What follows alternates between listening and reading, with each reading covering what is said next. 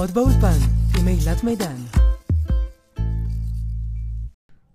שלום לכולם וברוכים הבאים לפודקאסט שלי, והיום אני שמחה לארח באולפן את ליהי שמעי רגב, שהיא מלווה תהליכי ריפוי יחסים במשפחה, מובילת קהילה אימא אנושית, מטפלת בהורים באופן פרטני ובקבוצות, היא מרצה ויוצרת. שלום לך. שלום, כמה נעים להיות פה, תודה רבה. איזה כיף. אז היום אנחנו נדבר על אה, איך אפשר לגדול לצד ילדינו, זה משהו שאת משתמשת בו הרבה, ככה ראיתי. אה, לראות בקשיים שלהם הזדמנות להתפתחות, גם שלנו, לא רק שלהם. ולחוות הורות עם משמעות ויחסים קרובים ומיטיבים בבית, זה אפשרי, ולא מתוך איזושהי אג'נדה של לתת לכם עכשיו בראש כהורים, אלא אולי יותר ממקום uh, של התבוננות עצמית על עצמנו, איך אנחנו מופעלים באופן כללי, וגם כמובן מהילדים שלנו שהם uh, חתיכת מראות. מראות, uh, כן. אתה, אמרתי התבוננות, אני חושבת שזו מילת uh, מפתח עבורי, כי אחרי המון המון שנים הבנתי שאני כאילו לא יכולה באמת לתקן את המציאות. לא יכולה לשנות את הילדים שלי, אנחנו בכלל לא יכולים לשנות את הילדים שלנו, את הבני זוג שלנו. את ההורים שלנו, אנחנו יכולים אך ורק לשנות את הנקודת מבט שלנו ואת החוויה הפנימית שלנו, ועל ידי זה אנחנו בעצם uh, עוברים תהליך של ריפוי וגדילה אישית.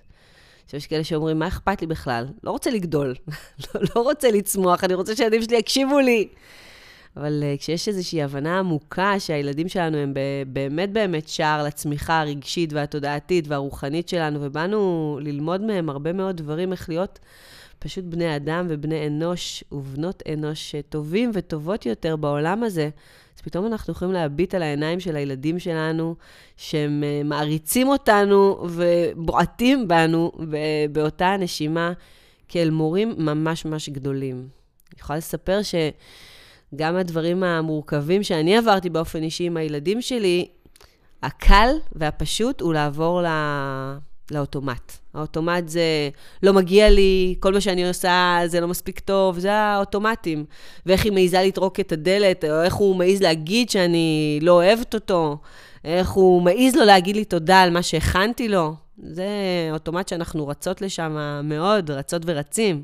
לשם מאוד מהר, אבל אם באמת באמת אה, נעיז מעבר לעלבון, ואחר כך לכעס, ולתחושה שאנחנו נורא רוצים להיות צודקים, אם, אם נעמיק רגע בפנים, בפנים, בפנים, אז יש משהו שמבקש מאיתנו להתרחב לתוך המקום הזה ולראות, רגע, ננגעתי, רגע, נפגעתי. מה זה אומר? מה זה אומר עליי? מה זה אומר על האימא שאני? מה זה אומר על החוויה הפנימית שלי? כמה אני בקיבוץ שם, כמה אני אולי מרגישה אשמה על מי שאני, או על מה שנתתי להם, או מה שלא נתתי להם. זה מעורר בנו המון המון מחשבות עמוקות. ואני יודעת מהניסיון שלי, ואחרי שליוויתי באמת המון המון הורים, מאות הורים, ליצירת יחסים טובים ומיטיבים בבית, זה כשאנחנו מסכימים לגלגל את העיניים הטובות האלה פנימה, מתחוללים הרבה ניסים, קודם כל בתוך הלב שלנו, ואחר כך, ברור, גם בתוך המשפחה שלנו. כי הרי כל מה שקורה בתוך הבית שלנו, קשור אלינו. כל מה שקשור אלינו גם משפיע על הבית שלנו, על הילדים שלנו. על אה, מי שחי איתנו בתוך הבית, ואותו דבר גם הפוך. גם מה שהילדים שלנו חווים, חוזרים מבית ספר, חוזרים מהגן, מספרים לנו איזשהו משהו, מבטאים איזשהו משהו בהתנהגות שלהם, מביאים איזשהו קושי, ישר זה פוגש אותנו. פוגש אותנו בעמוק, מכווץ אותנו, מרחיב לנו את הלב, מפחיד אותנו, מדאיג אותנו, מדיר שינה מעינינו. כל דבר שהם מביאים עד לפתחנו, נוגע בנו בנימים הדקים והעמוקים ביותר. המסר הזה שאת אה, מביאה פה, הוא נשמע לי כל כך טבעי וכל כך אה, נכון. למה לאנשים קשה לקבל את זה? למה הם מצפים שתעשי להם כמו אה, אולי הדרכת הורים, שתסבירי להם איך להתנהג עם ילד שמורד, איך להתנהג עם ילד שיש איתו בעיות כאלה וכאלה, והם לא בעצם מוכנים להסתכל על הדבר הזה שאת אומרת? אני חושבת שזה זה, זה, זה נורא נורא טבעי. לא, לא לרצות רגע לגעת בתוך הקישקע שלי, כי זה נורא נורא כואב. לפגוש אותי בעומק ובסיפורים שאני מספרת לעצמי על הילדים שלי, או בסיפורים שאני מספרת לעצמי על האימא שאני, זה מאוד מאוד כואב. גם אני בתוך הבית שלנו, מול המשברים והאתגרים שאנחנו עברנו מול הילדים שלנו, על לקחת אחריות רגע על איך אנחנו היינו שם, אה, מה אמרנו, מה לא אמרנו, מה שיתפנו, מה לא שיתפנו, איך הרגשנו. באיזה תחושת פחד היינו, באיזה תחושת אשמה היינו. זה מקום מאוד מאוד לא פשוט להיות בו. לנו, לכל ההורים. מקום מאוד מורכב להיות בו, ואני חושבת שהרבה מאוד הורים רוצים גם את הדרך היחסית פשוטה, והיחסית קצרה, והיחסית נוחה, בטח בעולם שלנו ובתרבות שלנו, שהכל נורא נורא מהיר, ומצפים שהכאב הזה והקושי הזה, שהוא לא מקשיב לי, הוא לא סופר אותי, הוא מתעלם ממני, ייעלם. שהכאב הזה ייעלם כמה שיותר מהר. ועל ידי זה שהכאב ייעלם, אנחנו רוצים בעצם שהילדים שלנו יעשו איזושהי כברת דרך. בעצם, בעצם אנחנו מפספסים את ההזדמנות לעשות את כברת הדרך הגדולה הזאת בעצמנו ובתוכנו. כן, זה הרבה יותר קשה והרבה יותר מורכב. אבל זה מחולל שינוי לטווח ארוך ועמוק בתוכנו. צריך אבל קודם בעצם לצאת מאיזושהי עמדה שצריך פה משהו לתקן בהתנהגות mm. של הילד, נכון? נכון. אה, אנחנו לא באנו לתקן, אנחנו באנו להסתכל איך ההתנהגות שלו, המופע הזה, משקף את מה שהוא מרגיש ואת מה שקורה בבית, ביני לבין הבן זוג שלי, ביני לבין עצמי. כן, לפעמים ילדים גם לוקחים רגשות שלנו שאנחנו לא מוכנים לפגוש, והם נותנים להם מופע חיצוני. לא רק רגשות, הילדים האלה כל כך מתוקים וכל כך חכמים, ויש להם אינטליגנציה רגשית מדהימה. נולדנו כאלה, כל התינוקות והילדים נולדו עם אינטליגנציה רגשית מאוד מאוד גבוהה, יש להם... חושים מאוד מאוד חדים, והם מרגישים תדר ואנרגטיקה. תמיד אני נותנת את הדוגמה הזאת, שנניח אימא הולכת עם ילד, אה, נניח על הידיים, לא יודעת, הוא בגיל חצי שנה, שנה, שנתיים, ופתאום אה, הילד אה, אה, מרגיש משהו מהאימא, נניח האימא רגע מפחדת כרגע ממשהו או ממישהו, ישר הילד בוכה. זאת אומרת, הילדים שלנו מגיבים אלינו באוטומטית ל... לרגשות שלנו, לתחושות שלנו, למחשבות שלנו, לפחדים שלנו.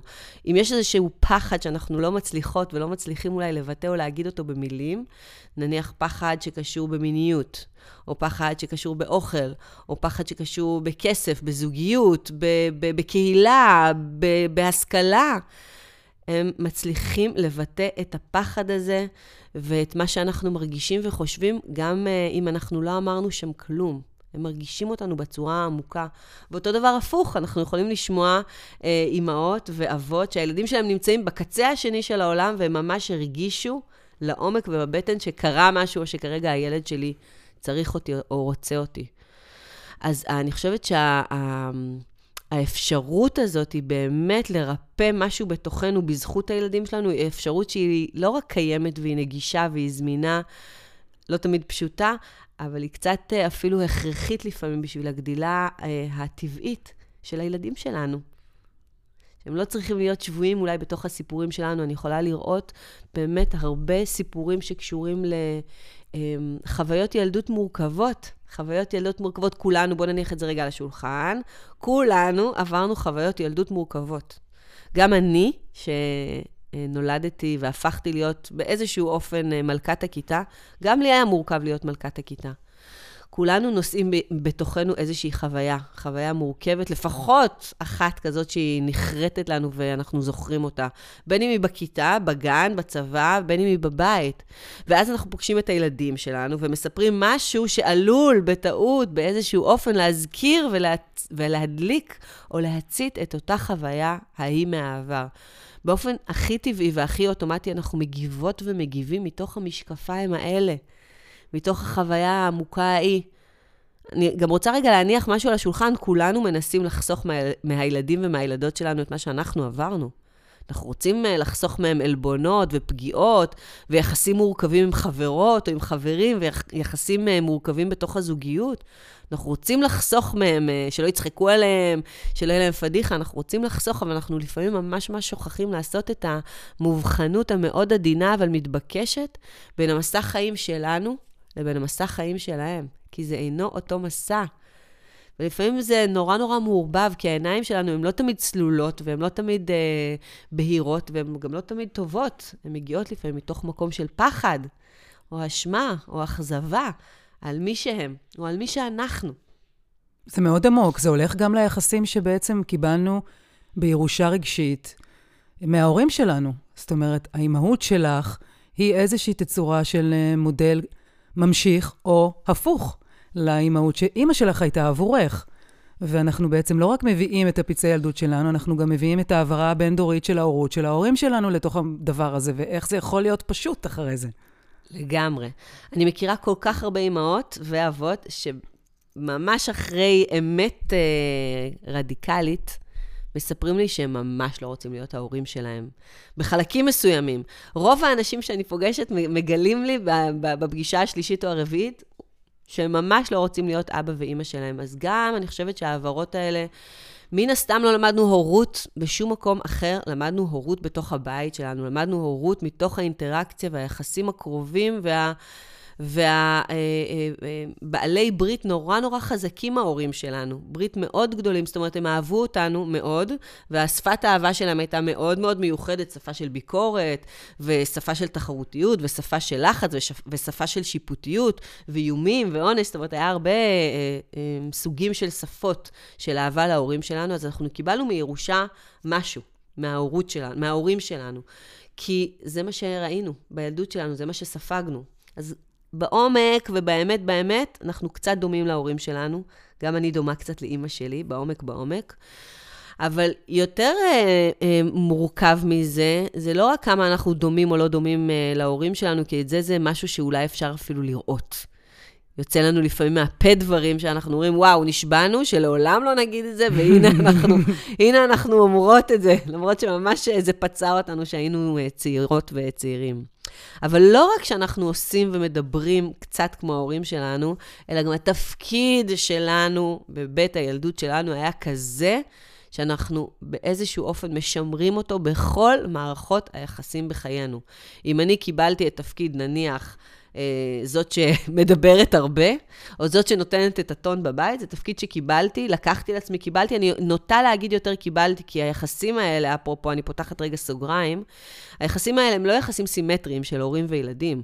הורים הם בסרוויס ובנתינה, והם המיכל הרגשי של הילדים שלהם, ואמורים לספק להם את הצרכים הרגשיים והפיזיים. אמ, ילדים לא אמורים לספק עבור הוריהם את הצרכים הרגשיים והפיזיים. שזה לפעמים... מה שהזכרת קודם בתחילת השיחה, נכון. כשהתחלנו להקליט, על העניין שאנחנו באים עם איזשהו חור. איך קראת לזה? רעב. רעב. רעב, כן. ממש רעב הורי. אני, אנחנו תכף ניגע בזה, רק אני אגיד שבעצם התפקיד שקיבלנו בירושה, ואני אגיד קיבלנו ולא לקחנו כי אנחנו ילדים, ובמודע או בתת המודע לא לקחנו שום דבר, קיבלנו תפקיד. אז התפקיד הזה, נניח אני, קיבלתי את זאת שמדברת הרבה, ושומעים אותה והיא נורא בולטת, זה תפקיד ש... נאלצתי להמשיך להחזיק אותו. כי בעומק בעומק הבנתי שאני אהיה אהובה רק אם אני אהיה בולטת, או רק אם אני אדבר, או רק אם ישמעו אותי. זה תפקיד שנאלצתי להחזיק. הרבה מאוד תפקידים אנחנו מקבלים בירושה מההורים שלנו, תפקידים שנאלצנו להיות בבית, יש כבשה שחורה, יש עצלן, יש מפונק, יש אה, לא מעריכה שום דבר, יש הפראית, יש הלא מבוסתת או הלא מבוסת. יש המון תפקידים שקיבלנו בירושה מההורים שלנו. השאלה עד כמה המופעים האלה באים לידי ביטוי. עכשיו שאנחנו בעלי משפחה משל, משלנו, ואז זה מחזיר אותי לנושא שאמרת על רעב. אני חושבת שבעומק בעומק, בסוף בסוף בסוף, כשאנחנו הולכים לישון בלילה במיטה, אנחנו uh, פוגשים את הילדים והילדות הרעבים שבתוכנו, אלה שממש צמאים ורוצים אהבה ויחס ונראות ומקום. אז אנחנו לפעמים מבקשים את זה מבני או בנות הזוג שלנו, בהנחה ואנחנו בזוגיות, ולפעמים אנחנו מבקשים את זה מההורים שלנו באופן בלתי מודע, או ממש מודע מההורים שלנו, אם ההורים שלנו עדיין בחיים.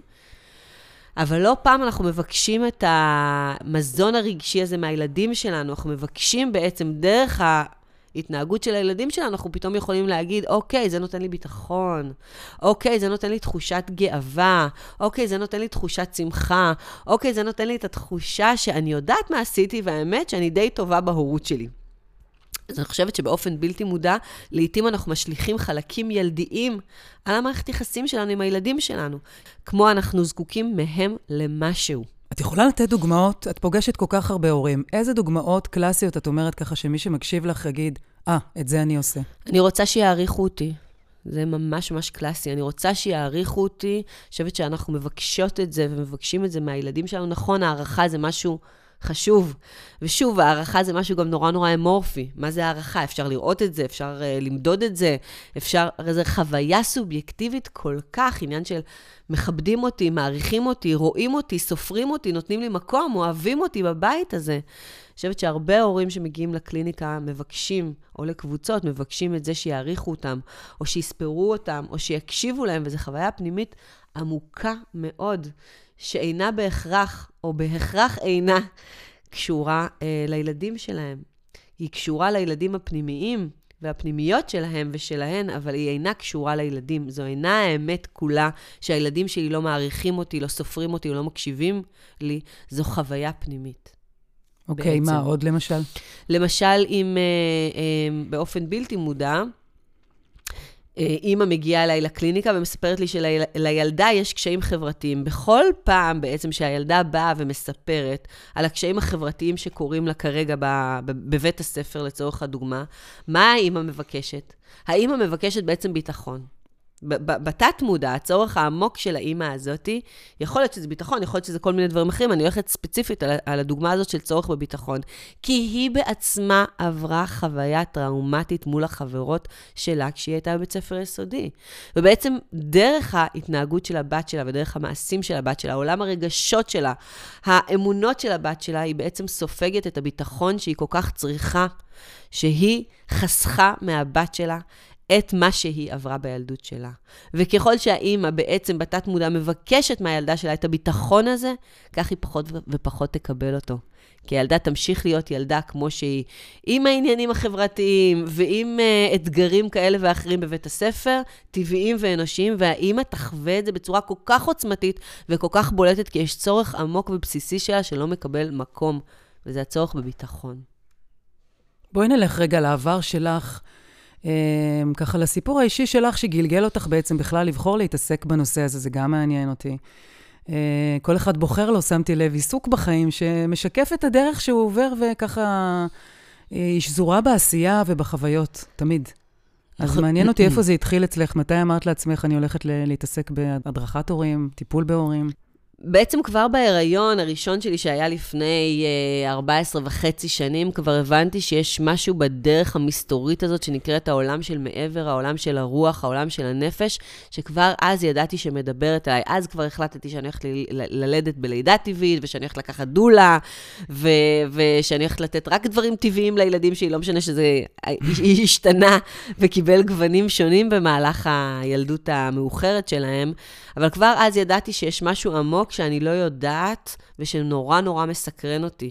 משהו שקשור לנפש שלי, משהו שקשור לאימא שלי, משהו שקשור לאבא שלי, משהו שקשור לבית גידול שממנו באתי, משהו שקשור ליחסים עם אחי הקטן, הוא שונא שאני קוראת לו קטן, אבל הוא אח קטן וצעיר ממני ב-11 שנים שקיבלתי במתנה. אמ, התחלתי ממש בשנים האלה, אפילו קצת לפני ההריון, להתחיל לחקור את הנפש שלי, להתחיל לחקור על ידי מאמנים ו- ומטפלים שליוו אותי, ואני אמ, אה, זוכרת אפילו את הלימודים הראשונים שלי שנקראו מוח אחד, למדתי אותם כבר בגיל 25. וסקרן אותי כל העולם הזה שנקרא הנפש. הנפש שלי בתוך מערכה, הנפש שלי בתוך קונסטלציה, הנפש שלי בתוך uh, שדה חברתי. כי כולנו חיות חברתיות וכולנו הגענו בעצם לעולם הזה כדי להיות חלק ממשהו עם תחושת שייכות מאוד מאוד גדולה, או רצון לתחושת שייכות מאוד גדולה. ואז הילדה שלי הגיעה לעולם, ואמרתי, אוקיי, אני ממש ממש לא יודעת להיות אימא. אני יודעת איך אימא שלי הייתה, אה, אני אוהבת אותך אימא, אבל יש הרבה דברים, שגיאות, שכנראה עשית בדרך, ובאיזשהו מקום, בתת מודע שלי, כבר הייתה בי ידיעה עמוקה שאני לא הולכת להיות אימא שלי. ורציתי להניק אותה עד גיל מאוחר, והענקתי אותה עד גיל מאוחר, ורציתי להיות איתה בבית עד גיל מאוחר, והייתי איתה בבית עד גיל מאוחר, ורציתי לטייל איתה בעגלול שעות בשקט, בלי טלפונים, בשבילי המושב, וכך היה. וכשהיא הייתה בת שמונה חודשים, התחלתי את המסע שלי במכון אדלר, שזה היה בית הספר... אה, ענק בשבילי. זאת אומרת, החלטת שאת לוקחת את הדבר הזה, אני לא יודעת איך להיות אימא, בסוגריים, אף אחת לא יודעת איך להיות אימא, ואין מאניואל לזה בשום מקום. לגמרי. וגם אה, לצערי אין תעודת הסמכה, זאת אומרת, את יודעת, יש כאלה שאולי לא אמורים להיות הורים בכלל, ואנחנו כולנו בסוף בוחרים להיות הורים, כמעט כולם. נכון. אמ, ובעצם את אומרת, רגע, אני לוקחת את הדבר הזה שחסר לי, ואני הופכת אותו למקצוע. לגמרי. וואו. הרגשתי שזה משהו שחסר לי, שאין לי מושג בו. ואני הופכת אותו למקצוע. והמסע באדלר היה ארוך ומשוגע ומטלטל דמעות, ואחריו, ב-2016 הרגשתי שמה שלמדתי, למדתי המון, זה היה מסע נורא נורא נורא ארוך של שש שנים, שהוא באמת אה, הרעיד מבנים עמוקים בתוך המהות הפנימית שלי, על הבית שלי, על הדברים שחשבתי עליי ועל ההורים שלי ועל היחסים בבית. אבל כשהתחלתי אה, להדריך בגישה שלמדתי, הבנתי שזה כבר לא מספיק. הבנתי שלהדריך הורים כמו כדאי לכם, לא כדאי לכם, עשו ואל תעשו, עובד מאוד אה, קוגניטיבית, עומד, עובד מאוד על השכל, על ה mind, על התודעה שלנו, שהיא אמ, נמצאת ברובד המאוד מאוד גלוי.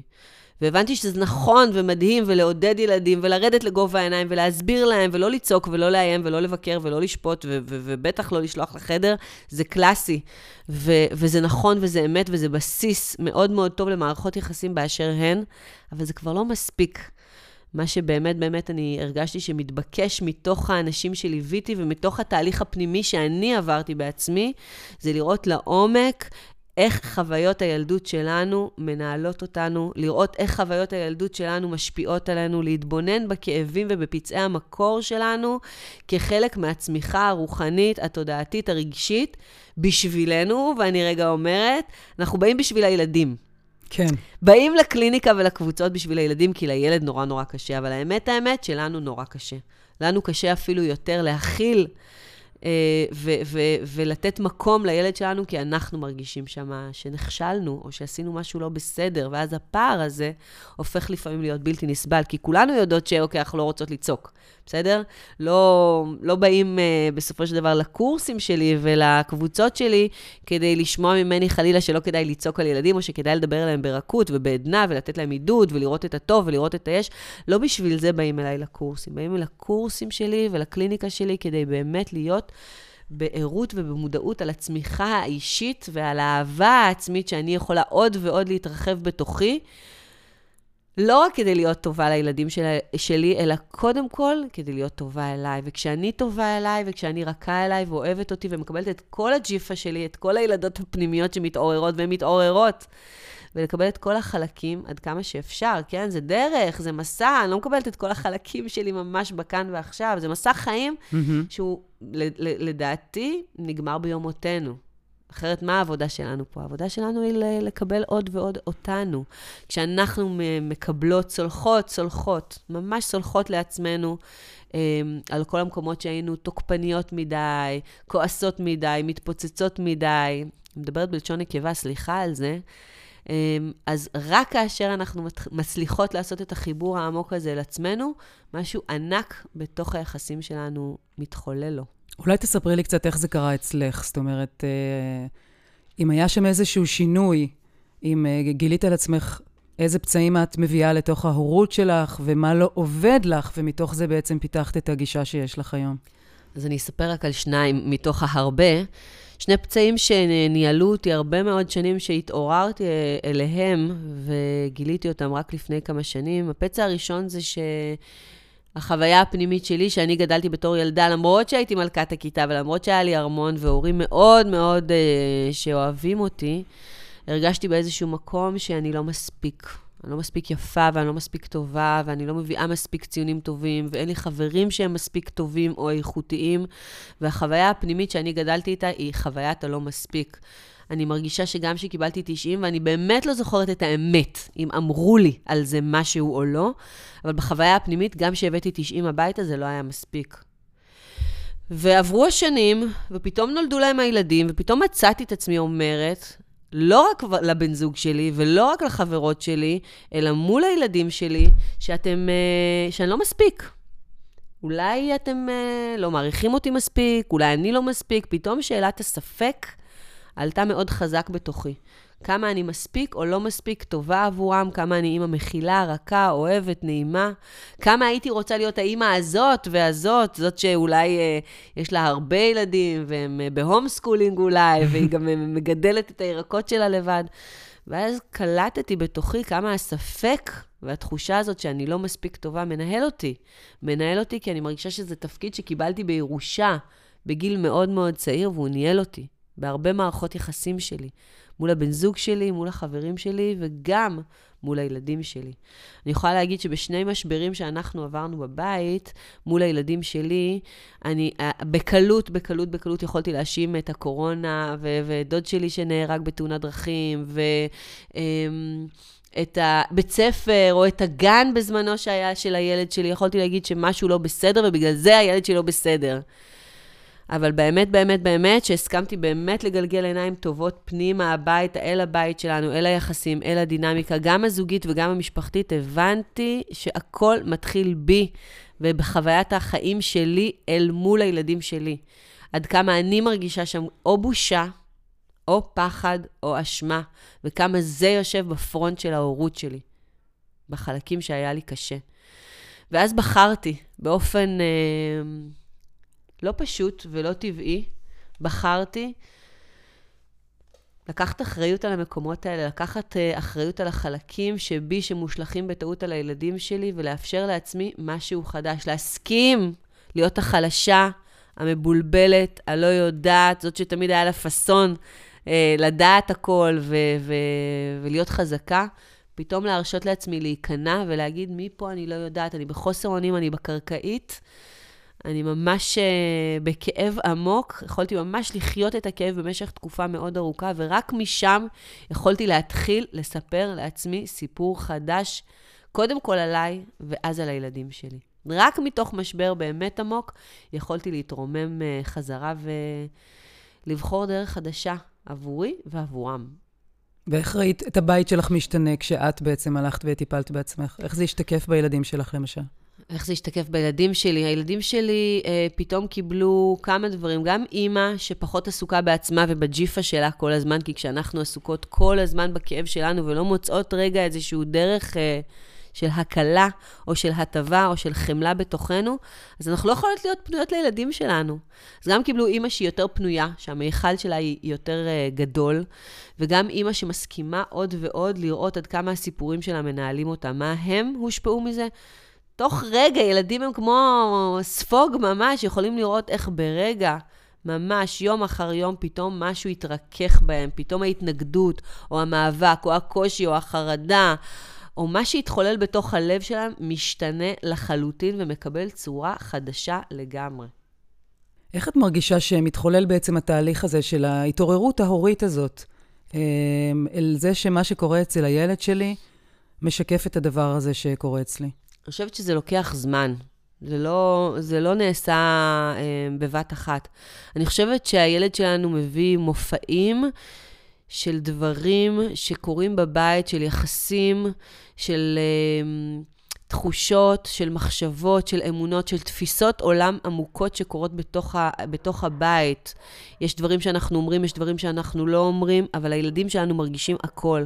כשהמופע הזה אצל הילד נהיה קשה מנשוא, עבורנו ההורים, אז כבר אנחנו מבינים שאנחנו זקוקים לעזרה.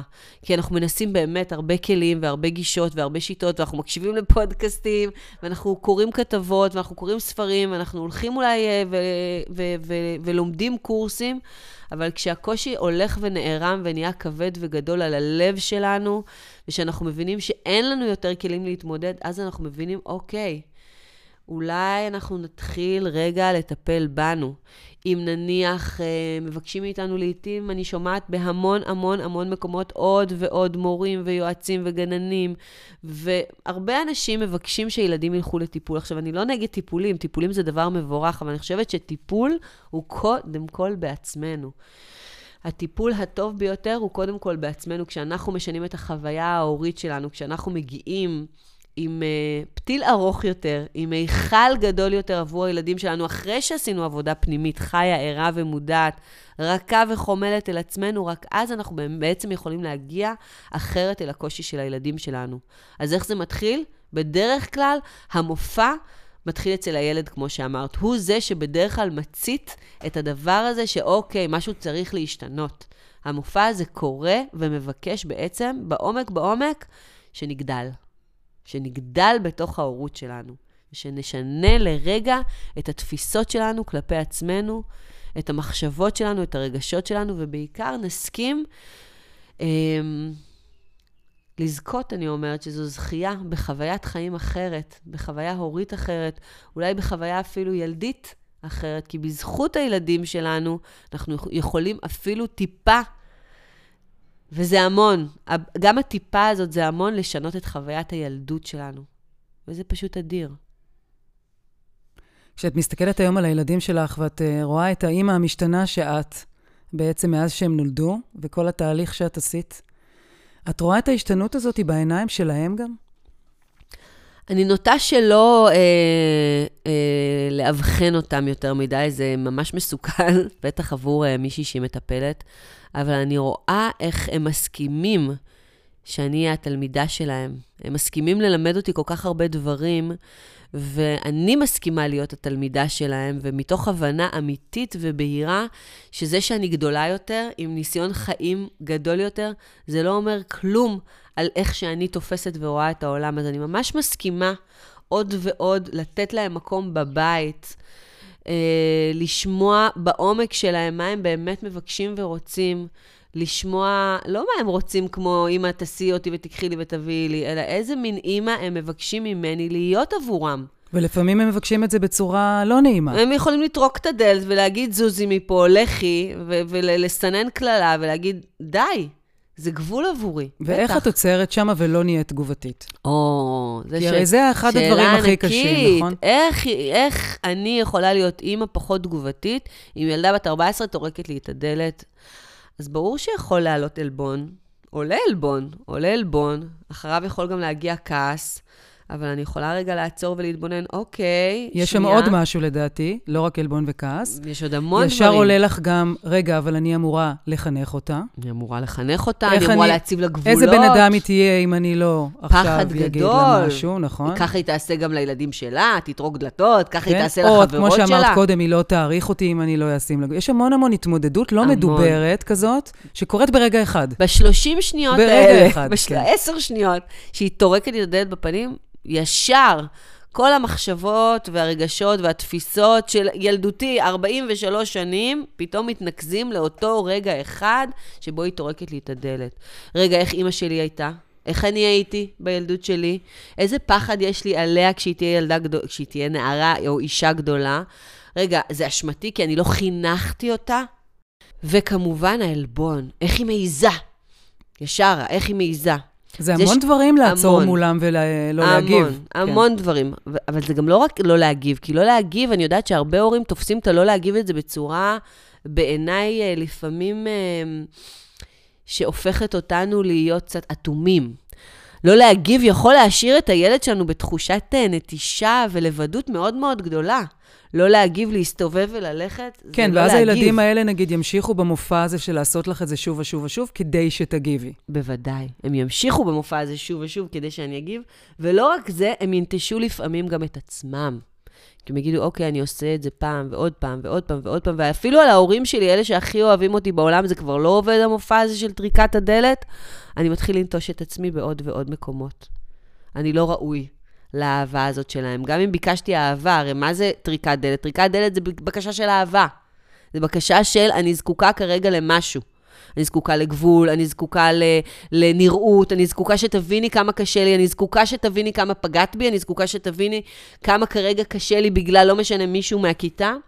זה בקשה לקרבה. כל המופעים האלה בכלל של הילדים שלנו, התחצפויות, התעלמויות, לא מקשיבים לנו, לא רואים אותנו, כל המופעים האלה של הילדים שלנו זה רק בקשות לקרבה, וברגע שאנחנו רגע ב mindset שלנו, מסכימים להגיד את זה, אוקיי, הוא מתחצף כי הוא רק רוצה להיות קרוב אליי. לפעמים אנחנו יכולים להבין את זה בין גבר ואישה.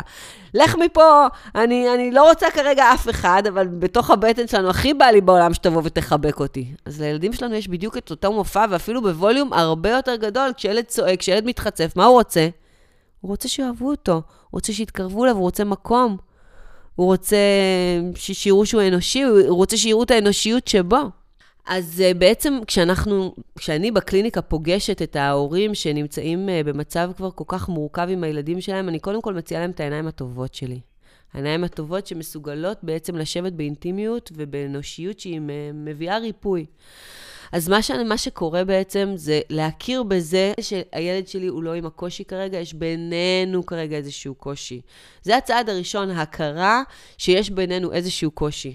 הצעד השני זה הכרה בזה שאני באמת רוצה לגדול בתוך היחסים האלה, ואני כאימא רוצה להביא משהו חדש לתוך היחסים האלה. הדבר השלישי זה להתחיל להכיר, להכיר את מה מנהל אותי, מה מפחיד אותי, מה הם מנגנוני ההגנה שלי, מה, מה מכווץ אותי מאוד, מה החלומות שלי, השאיפות שלי, הפנטזיות שלי.